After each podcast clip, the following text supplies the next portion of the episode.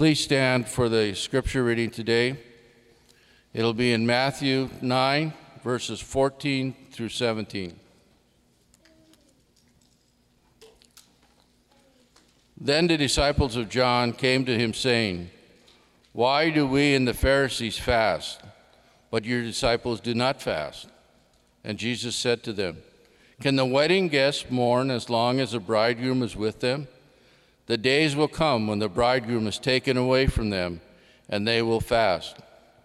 No one will put a piece of un- no one puts a piece of unshrunk clothing on an old garment, for the patches tear away from the garment, and a worse tear is made. Neither is new wine put into old wineskins. If it is, the wine skins burst and the wine is spilled, and the skins are destroyed. But new wine is put into fresh wineskins, and so both are preserved. You may be seated. Well, it is so good to be back with you all this morning. We are very grateful for the chance that our family had to be able to go down to Tennessee and spend time with family and dear friends.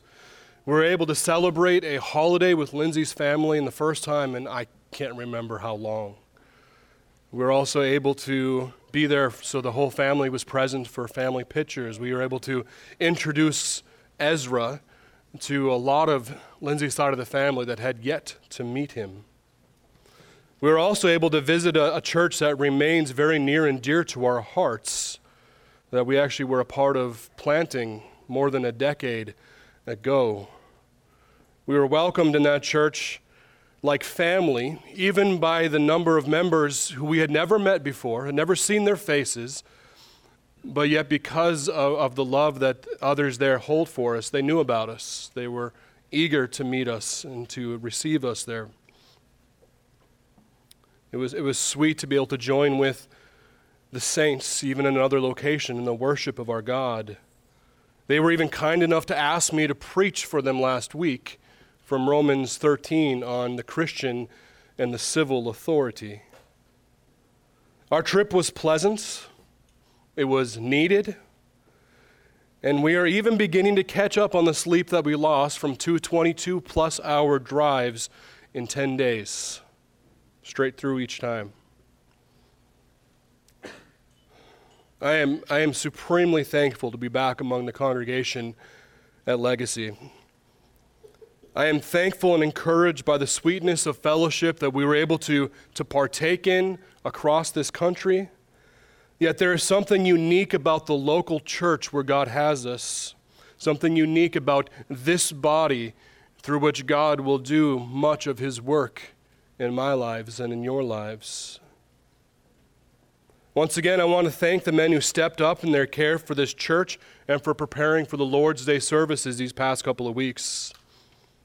I was greatly encouraged, and it is a, a wonderful relief as a pastor to know that even when I am not there, that this congregation will be fed from the word faithfully. That men, men are here who can preach from God's word, who can handle it correctly and feed the sheep. So thank you both, Clay and Rylan, for doing that for this church when I was gone and Rylan with his, his first ever sermon. I was very blessed by that, brother. I have no doubt that God will develop you and use you for his kingdom in the years to come. Well, before we turn to our text this morning, I ask you to join me in prayer. Father, I thank you for bringing us back safely to this congregation. I thank you for your faithfulness. Thank you for this body. Thank you for what you have done in this congregation and what I have every confidence you will do in the years to come. You are gracious. You are good. And you are worthy of every bit of our lives to be devoted in worship. Father, help us this morning to, to hear from your word. Open our ears and our eyes that we might be transformed by the words of Christ, by the interaction that he had with the disciples of John. Father, use me as a, as a vessel to, to bless this church. May none of it be about me. May all of it be about Christ. May you be glorified and your people thrive. Pray this in Jesus' holy name. Amen. Well, we are turning once again back to our systematic study of Matthew, verse by verse. And I'd ask you to recall with me, if you will, how we have gotten, where we have gotten to at this point in Matthew's gospel. Remember that this is still early in the ministry of Christ. This is still no, that earlier time before a lot of the conflict would come that we will see later on. After preaching on the Sermon on the Mount, in which Jesus showed his authority, he was recognized as having an authority that nobody else that they had, people had ever heard possessed.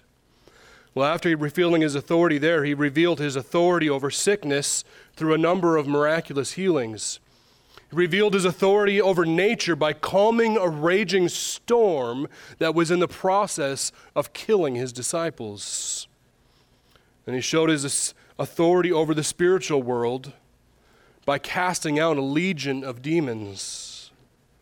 Then he showed his authority to forgive sins as he proclaimed the sins of a paralytic man forgiven. And then he healed his body just to prove that he could do it. These kind of miraculous revelations of Christ's authority served as continual reminders of the uniqueness of the ministry of Christ. He was not simply the latest iteration of a persuasive teacher to come on the scene. He was not just the latest wandering eccentric, not just the newest healer, or even just the latest prophet of God. And he was not just a better version of those things that had come before. He didn't do what they did, only better. He was something new, something to which all the previous structures and types could only vaguely allude as shadows of some distant and wonderful reality. This would push Jesus and his disciples into conflict with those who were most beholden to the status quo. Because of Christ, the world could never be the same again. It would never be the same again. There could be no casual bending, blending of new ideas, the new ideas with Christ, into the old philosophies. The creator of the universe had come into his creation. Christ was different than what had come before. His kingdom was different than what had come before. His call was different, and his disciples were different. We see this kind of conflict come into play as John the Baptist's disciples approach Jesus to bring up something that concerned them deeply. This would have been shortly after the calling of Matthew and after Matthew had Jesus and the other disciples in his home and they feasted together. Remember, Matthew was tax collector, and as such, he was a notorious sinner. That's how he was held by the Jews. So, this confrontation with the disciples of John the Baptist comes right after Jesus and his disciples were feasting in the home of a notorious sinner. Well, we might uh, want to assume that anyone who followed John would also follow Christ. That's not what we see in Scripture. At this point, John's disciples were very much a distinct, separate group from the disciples of Jesus. We actually see them into the book of Acts. We see that there are still pockets of people who are disciples of John who, who knew nothing of receiving the Spirit, who still needed the gospel proclaimed to them that they might believe in Christ. And we're informed by history that even hundreds of years after this point, there were still people who were disciples of John and not following Jesus. Well, that might seem quite odd to us. We would assume that since John was the precursor of the Christ, that his disciples would naturally cling to Christ when he was revealed. We need to remember the, the mission of John, remember the, the weight that John carried. Jesus named John the Baptist the greatest man to ever have been born from a woman. That's, that's quite the statement. And if you think of the weight that the Jews put behind Moses and Elijah, and Jesus said, No, John was greater than they. He was the last of the Old Testament style prophets, the last of that breed of messenger from God who lived a very uncommon life. Is everything about him, the way he lived, the way he dressed, the way he ate, was a parable that God was speaking through him. He was, in a sense, Elijah come back to the nation to prepare them for the day of the Lord. Many people came out to John. Everyone took notice of John. There would have been no shortage of young men who would have thought it was either beneficial to their reputation or to their souls to be associated closely with John, to want to go out and follow him, to become his disciples. In a sense, John was an alternate path to follow from the tired choices of the famous rabbis or the Pharisees. There was prestige attached to being a disciple of someone who was so well known, someone even so controversial as to draw the negative attention of the king. John certainly held weight when the king had him imprisoned and beheaded because of the threat he represented. So the status of being John's disciple would likely have been worn as a garment by those who followed him. They would likely have been drawing attention to themselves in much the same way that the Pharisees and their disciples did. They would have been praying in a way for everybody to be able to see and admire, living in a way that everybody could see and admire them, giving to the poor in a way that drew attention to themselves, and fasting regularly as proof of their devotion. As John was an ascetic, so too would his disciples have been. John was marked by the severity of his lifestyle. Recall from Matthew 3 4 that John wore a garment of camel's hair and ate locusts and wild honey. He didn't live a lavish lifestyle, he didn't wear comfortable clothing. He wielded great influence but he had a very simple, severe lifestyle. His disciples after him would no doubt have worked diligently to emulate that severe lifestyle in their own lives, to match that or surpass that of their master. And so it should be of no surprise to us that when these men saw that Jesus and his disciples did not follow the same kind of strict rules that they followed, they saw it as a problem to be addressed. Not only were Jesus' disciples not fasting, as I mentioned before, they were found in a sinner's house, feasting. Their lives were not marked by the same kind of severity that John's disciples had put themselves under. Well, there can also be no doubt as we look at the text and as we look at its companion passages in, in Mark and Luke that the Pharisees fueled these concerns about the lack, apparent lack of devotion in Jesus and his disciples. The reality is, at this point in time, John's disciples had much more in common, at least on the surface, with the Pharisees and their disciples than they did with Christ and his. They hadn't benefited from Jesus' public teaching or private conversations. And the Pharisees would have looked for any opportunity to be able to drive a wedge between John and Jesus, between the disciples of John and the disciples of Jesus. They needed allies to help them discredit Jesus. They needed to find something where they could drop him down a peg in the estimation of the people. This unlikely partnership between John's disciples and the Pharisees, even though John's attention had often been pointed at the Pharisees, Remember, before Jesus was saying hard things to the Pharisees, John said hard things to the Pharisees, calling them a brood of vipers, saying, Who warned you to flee the wrath to come?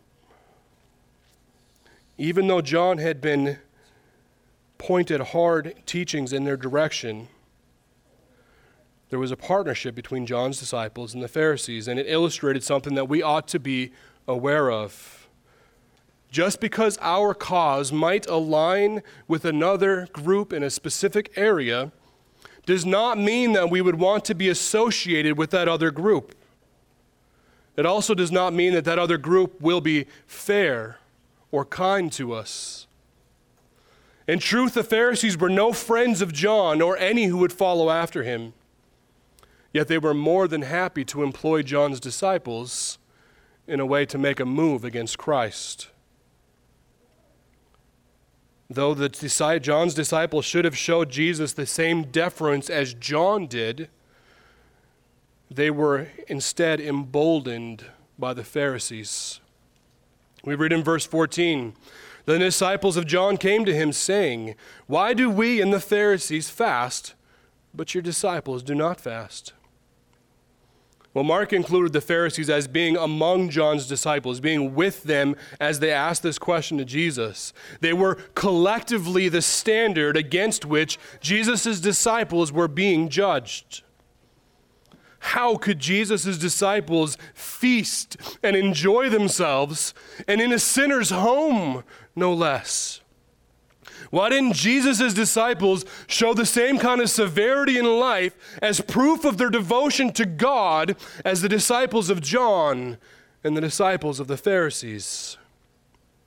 How could Jesus, who was supposed to be this great and mighty teacher, allow his disciples to act like that? Well, to understand the way they asked the question, and who they were actually questioning, we need to understand a bit more about the teacher student relationship in first century Israel. In that time and culture, the master or the teacher was held responsible for the actions of his students. Just as a disciple would rise and fall based on the reputation of his master, so could the master's reputation benefit from an exceptional student or suffer from one that fell into scandal. So you, wouldn't naturally question the disciple, you would question his master. How can your man be like this?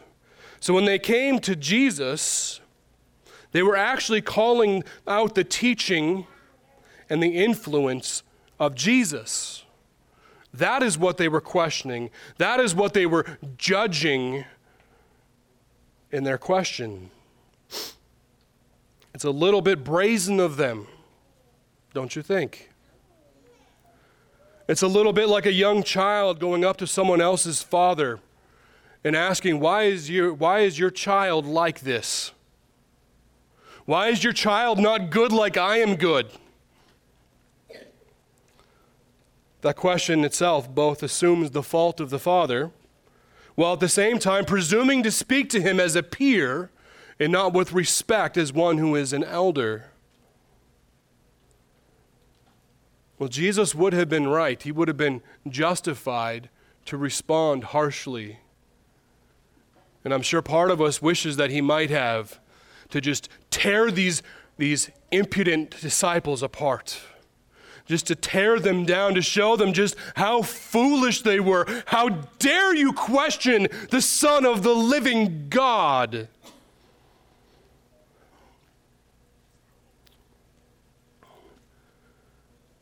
But that is not how he responded.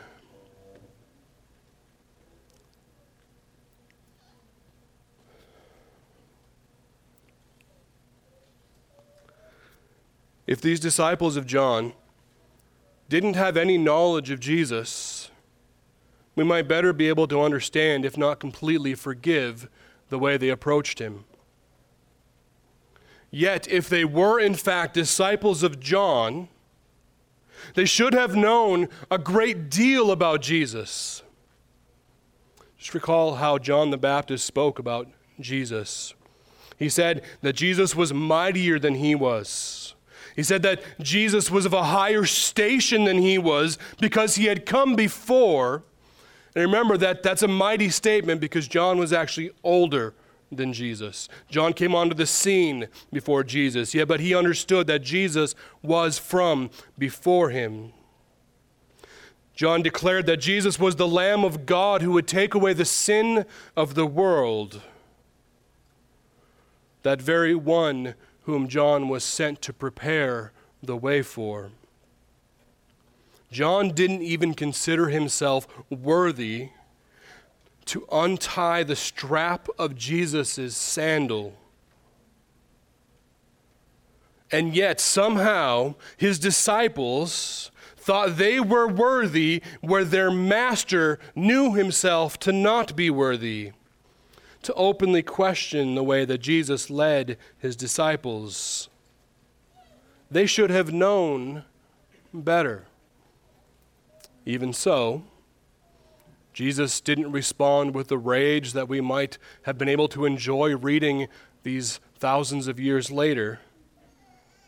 Jesus responded in verse 15. And Jesus said to them, Can the wedding guests mourn as long as the bridegroom is with them? The days will come when the bridegroom is taken away from them, and then they will fast. So Jesus did not rebuke the question or even the questioner. He showed them instead that they simply did not understand the situation. They didn't understand the significance of his arrival and the inauguration of his kingdom. Jesus was the bridegroom. Therefore, it was time for his people to celebrate. The old conventions were not just in need of a new patch, they were so frail and worn out that they could not survive any attempt to be joined with the wonders of what was happening now that Christ had come. The wineskins that held the old wine were not fitting for the new wine of the new covenant. Everything had changed with the arrival of Christ and the task that had been set before him. Jesus' disciples could not fast like the disciples of John because they were the friends of the bridegroom at the wedding of the groom. In those days, the wedding celebration lasted seven days. Seven days of merrymaking and feasting. Seven days of corporate joy and celebration. Those were not occasions for mourning or anguish. In fact, it would have been quite inappropriate and very offensive for someone to go about a wedding with signs of mourning. Well, it might seem odd that Jesus answered a question about fasting with a metaphor of being with the bridegroom during his wedding feast. Yet, if we think about when the people in the Old Testament fasted, I think this will make more sense. Throughout the Old Testament, fasting was tied to mourning or anguish. It was either something that was spontaneously that followed after great loss or pain, or it was a planned way to express deep anguish and seek direction from God. Well, the Pharisees and apparently the disciples of John did not fast in the way that the Old Testament saints had fasted. It wasn't in response to a great anguish. It wasn't in response to a great need in their lives. It became a matter of course and habit in order to show off their great devotion, their willingness to endure a severe type of living as proof of their piety. So these disciples of John, following after the pattern of the Pharisees, took a practice that was designed to be used when the needs greater than hunger overcame somebody, and they turned it instead into something that would gain them the approval and the praise of men. Jesus' disciples couldn't fast because they were in a time of celebration. They were experiencing the joy of new beginnings in the presence of the king who had come to claim his bride. Jesus alluded to himself in this passage as the bridegroom. Well, that was a Christological claim, We can understand that plainly enough. We see that in the way that Paul spoke to the church in Corinth in 2 Corinthians 11 2. said, For I feel a divine jealousy for you, since I betrothed you to one husband to present you as a pure virgin to Christ. Sees his job in that is as pointing and guiding the church to Christ, her husband. Or as Paul wrote to the church in Ephesus in Ephesians 5 25 to 27. Husbands, love your wives as Christ loved the church and gave himself up for her, that he might sanctify her, having cleansed her by the washing of water with the word, so that he might present to the church to himself in splendor, without spot or wrinkle or any such thing, so that he might be, she might be holy and without blemish. Again, the relationship of the Christ to his church, the bride. By the time we get to the revelation of John, at the end of the book, we see this clear picture of Jesus as the bridegroom and the church as the bride. Revelation 19, 7 and 8. Let us rejoice and exult and give him the glory, for the marriage of the Lamb has come, and his bride has made herself ready. It was granted for her to clothe herself with fine linen, bright and pure, for the fine linen is the righteous deeds of the saints. Or a little later on, we see that same bride, now spoken of as the new Jerusalem descending from heaven, being presented to her husband, the king. Seeing there the culmination of the relationship with God and his people, as God no longer dwells with them in a tabernacle or in a temple, but among them and within them. Revelation 21, 1 through 3. Then I saw a new heaven and a new earth, and for the first heaven and the first earth had passed away, and the sea was no more. And I saw the holy city, New Jerusalem, coming down out of heaven from God, prepared as a bride adorned for her husband. And I heard a loud voice from the throne saying, Behold, the dwelling place of God is with man. He will dwell with them, and they will be his people, and God himself will be with them as their God. It's the culmination of what we're pointing to that we're seeing glimpses of even in early in Matthew of Christ as husband, as bridegroom, as his bride, the church being prepared and made holy and ready for him. And that, that cosmic wedding celebration that we will have once all things are set. So we see the Christological messianic implications of Jesus being the bridegroom. And yet, his statement would have been even more shocking to the people who heard him say it. Because while we're used to it in the New Testament of speaking of Christ as the husband and the church as the bride, the Old Testament gave no clear tie to the language of the husband and the Messiah. That wasn't a messianic expectation, that wasn't messianic language. The language of husband and bride was common throughout the Old Testament, but it was always in relation to God and his people. Isaiah 54, 5 and 6, just as one example. For your Maker is your husband. The Lord of hosts is his name. And the Holy One of Israel is your Redeemer.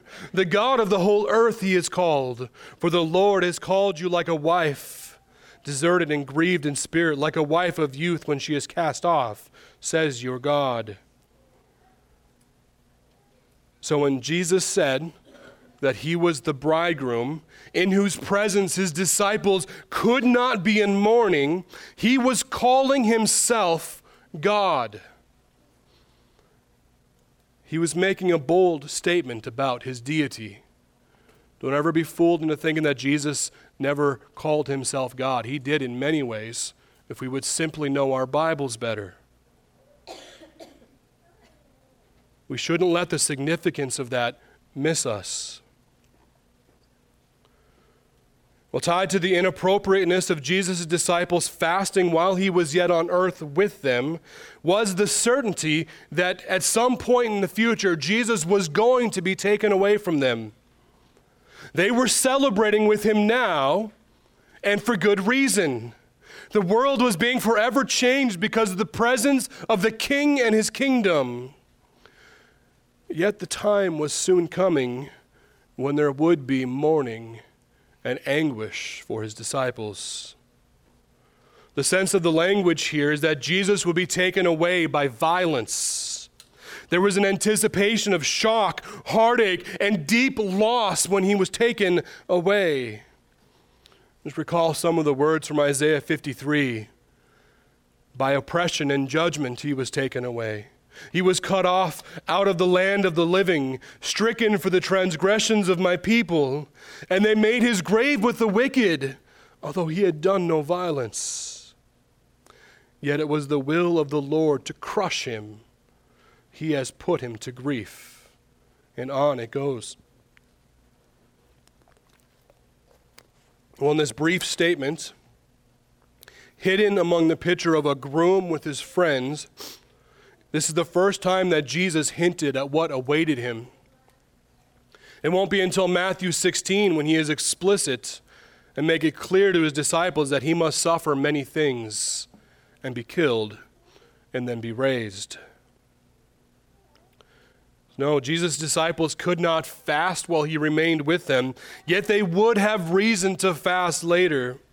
They had already been warned about the persecution that they would face for righteousness' sake. They had already seen that it was going to be very difficult for those who followed Christ. The way was narrow and the way was hard that leads to life. They had reason to expect hard days lay ahead. These disciples would experience such loss that the desire for food would have been taken away from them. They would experience such longing for the presence of their Lord that they could not eat until they communed with Him. Yes, Jesus' disciples would indeed soon have cause to fast. Yet, and this might be an interesting little point here, even if they had been fasting this whole time, so even if uh, Jesus' disciples had fasted as regularly as the disciples of John, they would not have escaped the judgmentalism from John's disciples. Can you think of why? Jesus' disciples had been warned against the empty displays of religious devotion as practiced by the Pharisees and apparently by the, by the disciples of John. They had been commanded to act out their, their religious devotions privately, in secret that when they fasted, they were not to let anybody know that they were fasting, but to keep their appearance up, to not go around looking sullen and weak, but to look normal, to make sure that they appeared strong, to fast in a way that only God in heaven could see and be pleased, but that no men might see, that they might receive any benefit from them. So even if they were fasting, they would not have gained the approval of these hypocrites who only stood devotion as it was lived out in front of the eyes of men. Well, as we've already said, the arrival of Jesus had changed things on the earth, things that could not be made to reconcile with what was already in place. When an everlasting kingdom is inaugurated, it leaves a mark. Now, there are, there are many, countless minor kingdoms and nations that have, have risen and fallen throughout history that ultimately leave no mark. Very few leave a mark that extends past their remembrance. Yet an everlasting kingdom leaves a mark that cannot be ignored, that cannot be undone, that will not fade. Jesus' disciples were not like the disciples of the great men of the earth. How could they be? They walked with the one who had true authority in himself. Not a borrowed authority, not a delegated authority, absolute sovereign authority in himself. They walked with God, they dwelled with God, they knew him, they loved him, and they were loved by him. Jesus' disciples were firsthand witnesses to a massive change in the world. The kingdom of God had arrived. The old covenant was being replaced by the new covenant. The ethnic people of God were sealing their fate in idolatry, and the new combined people of God were about to emerge in the church. Jesus pressed into the failure of John's disciples to understand the time in which they stood with a couple of different metaphors. In verses 16 and 17, no one puts a piece of unshrunk cloth on an old garment, for the patch tears away from the garment and a worse tear is made. Neither is new wine put into old wineskins. If it is, the skins burst and the wine is spilled and the skins are destroyed. But new wine is put into fresh wineskins, and so both are preserved. Well, some of us, perhaps most of us, may need a little bit of basic information for these two different pictures to make sense. A new patch was incompatible with an old garment. If an old garment was needed to be repaired and a patch was needed, the patch had to first be brought into a similar condition as the old garment. It needed to be washed. It needed to be stripped of any oils or fibers that might cause it to move or react differently than the garment onto which it was going to be attached. It needed to undergo any shrinking it might be susceptible to. Otherwise, it would shrink after it had been attached, after it got wet, after it was washed. It would, it would shrink, it would pull away. It would not respond to movement the same way that the, the, the rest of the cloth would, and it would in fact rip more, and the stitches that were added in would cause a worse tear. It would exacerbate the problem, not help it. Well, wineskin was made by skinning an animal, by cleaning up and preparing the hide so that it would be both waterproof and have the least effect of taste on the wine that was going to be held within. New and pliable leather has great ability to move and stretch to conform to the shape of whatever is uh, stored inside of it. Well, to that complexity, we add the new wine. New wine is wine that has not yet been fermented, has not yet been made stable. That process causes changes in temperature and pressure and volume within the wine. So it needs a container that can allow it to, to sustain and to withhold, withstand changes in pressure as gases are released during the fermentation process. And so new wineskins were well suited for new wine. New wine was going to be changing a lot, and new wineskins could adapt with the change. Old wineskins, however, had lost their flexibility. They had been stretched as much as they had the ability to stretch. The pressure of new wine would cause them to burst, and everything would go to waste.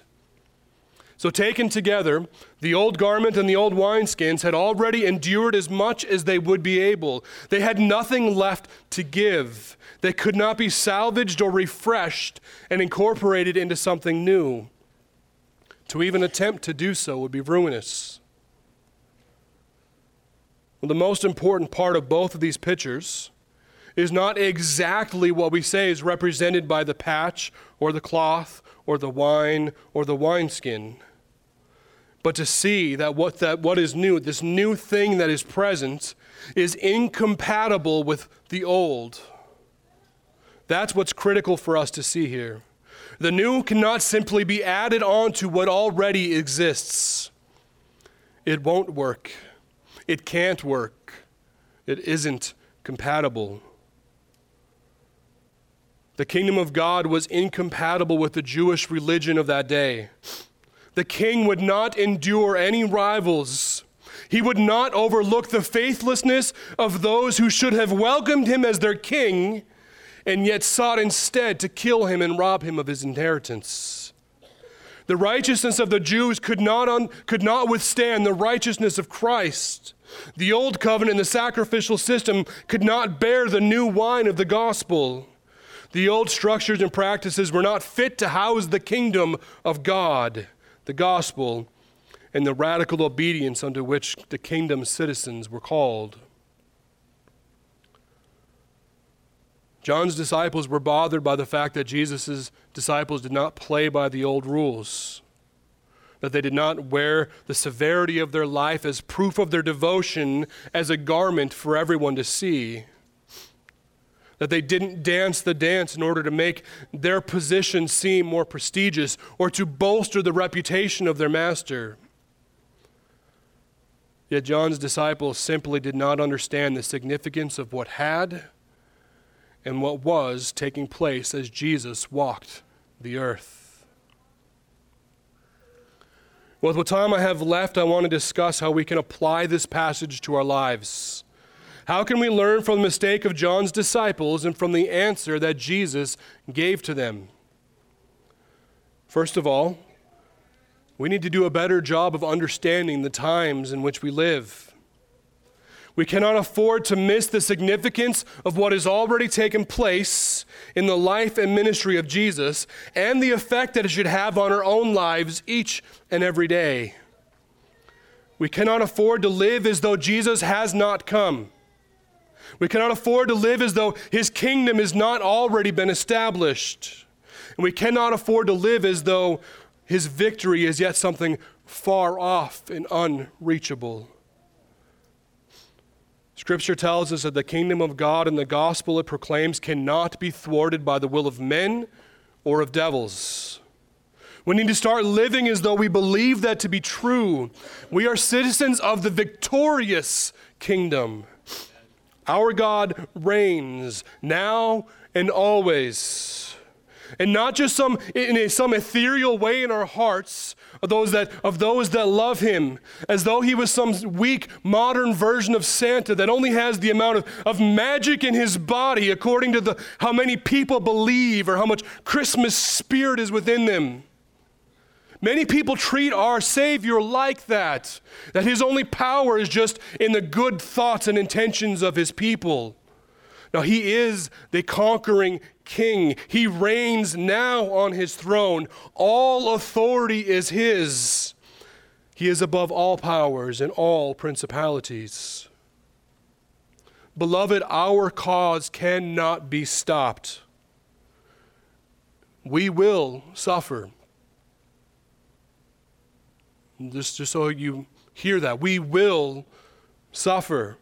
There will be times of mourning and fasting. There will be times when we cannot even think of eating for the anguish of our souls for what we have lost or how we have been persecuted or what we have seen done to the bride of Christ. Yet, even then, we have the promise that God is using our suffering for our good and for the victory of our cause over our enemies. For too long, the evangelical church has lived as though we were a defeated foe just waiting for the knockout blow to take us out of this world. Beloved, that is not the picture that Scripture paints of the kingdom of God and of the bride of Christ.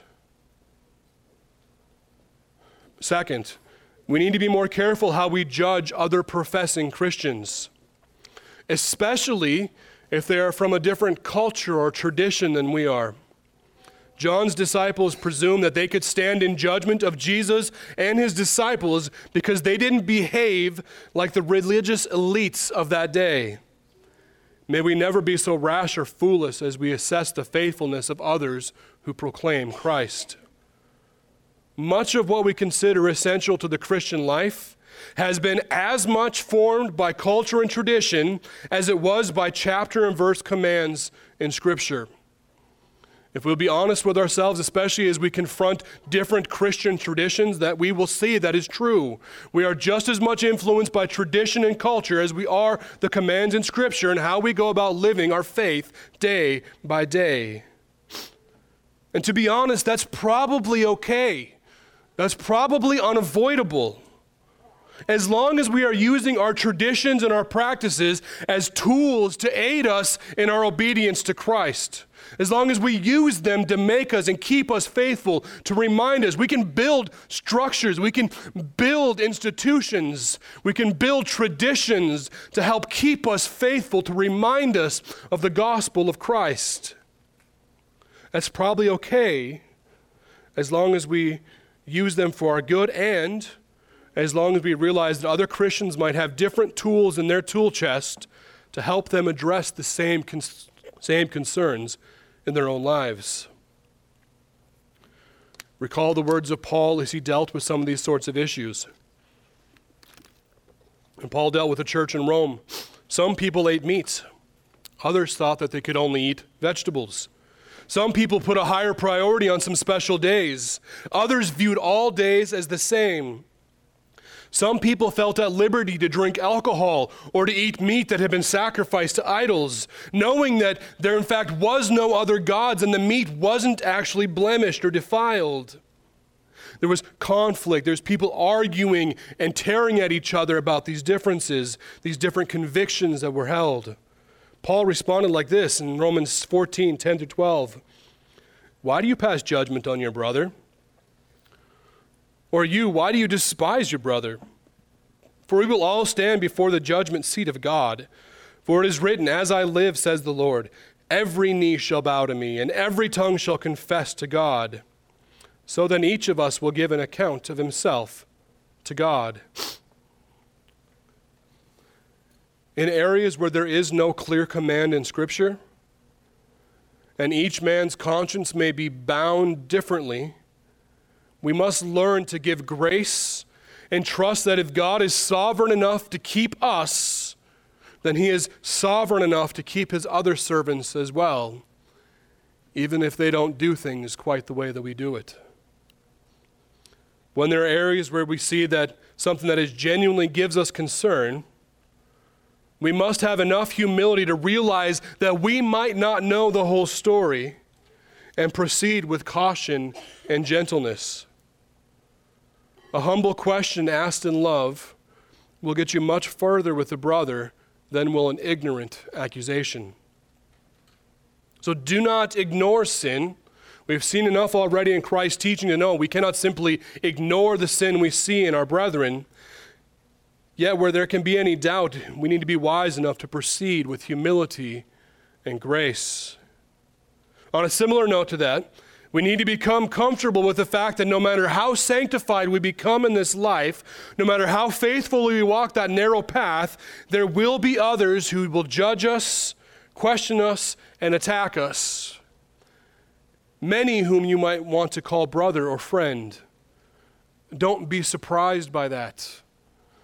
Don't let that crush you. There are many who don't want to see others succeed and will search until they find a way to tear them down just a little bit. John's disciples judged Jesus and his disciples because they did not live the ascetic lifestyle of their master. Yet Jesus told us that men would not be content no matter how someone lived. They would find a way to criticize. Think of what Jesus comparing himself to John in Matthew 11, 18, and 19. For John came neither eating or drinking, and they say, He has a demon. The Son of Man came eating and drinking, and they say, Look at him, a glutton and a drunkard, a friend of tax collectors and sinners. Yet wisdom is justified by, by her deeds. So if you eat and drink, you may be called a glutton and a drunkard. If you associate with sinners, you may be accused of being a friend of sinners or a friend of sin. If you refrain from every possible suspicion of evil or excess, you may be called a demon. You cannot live so that others will always think the best of you. Do not place that burden upon yourself. It isn't possible. And you will only make yourself miserable. Finally, beloved, we need to be sensitive to the reality that much of what makes us comfortable in our religion, or much of what we are taught as a child and have never questioned, may in fact be incompatible with the kingdom of Christ. We must not be quick to judge the faithfulness of others by their lack of conformity to our traditions, and we must always be willing to have our traditions questioned, and if needed, be willing to abandon them if they are in conflict with the Word of God. Those who love their structures, or those who love their traditions more than they love the gospel and the kingdom, are not worthy of the kingdom. And they will ultimately find themselves outside of the kingdom. This is why in this church you will often hear us speak of being reformed, yet always reforming. No Christian should be so convinced that they are right about everything that they are unwilling to be questioned, challenged, and convinced according to the Word of God and plain reason. No Christian should be so cold and hardened that they cannot be taught, even by somebody who is not as learned as they are. Should always be willing to, to be evaluated under the light of Scripture and to rethink anything in our lives accordingly. And as a church, we will no doubt go through some changes in the years to come as we learn and as we grow, as we become convinced of things that we may have been doing that were not right or were not as right as they could have been, as God continues to shape us, to mature us as a church and as church leadership. We will no doubt change over the years, not for change's sake alone, but because we will see new things and better ways of doing things, ways to better reach the people of God, ways to better be faithful to God's word. And that's a good thing. We should want that and welcome that and pray for that. Even as we, as much as any church I know of, love to look to our traditions and find stability and strength there. May God always be about the work of conforming us more to Christ as individuals and as His church, that His bride might be presented pure and spotless to the Lamb at the wedding feast. Father, we thank you.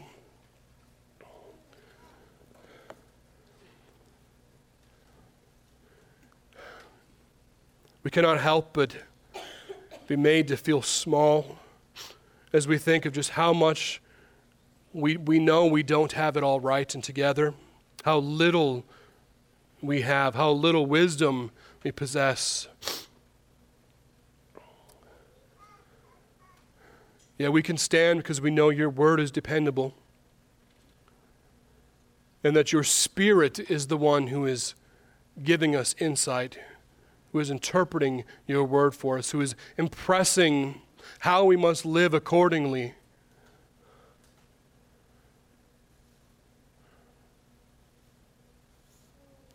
Father, help us be willing to, to question or be questioned, to be conformed to your word. Help us to, to see what is incompatible with the gospel and with the kingdom of Christ and be willing to cut it out of our lives.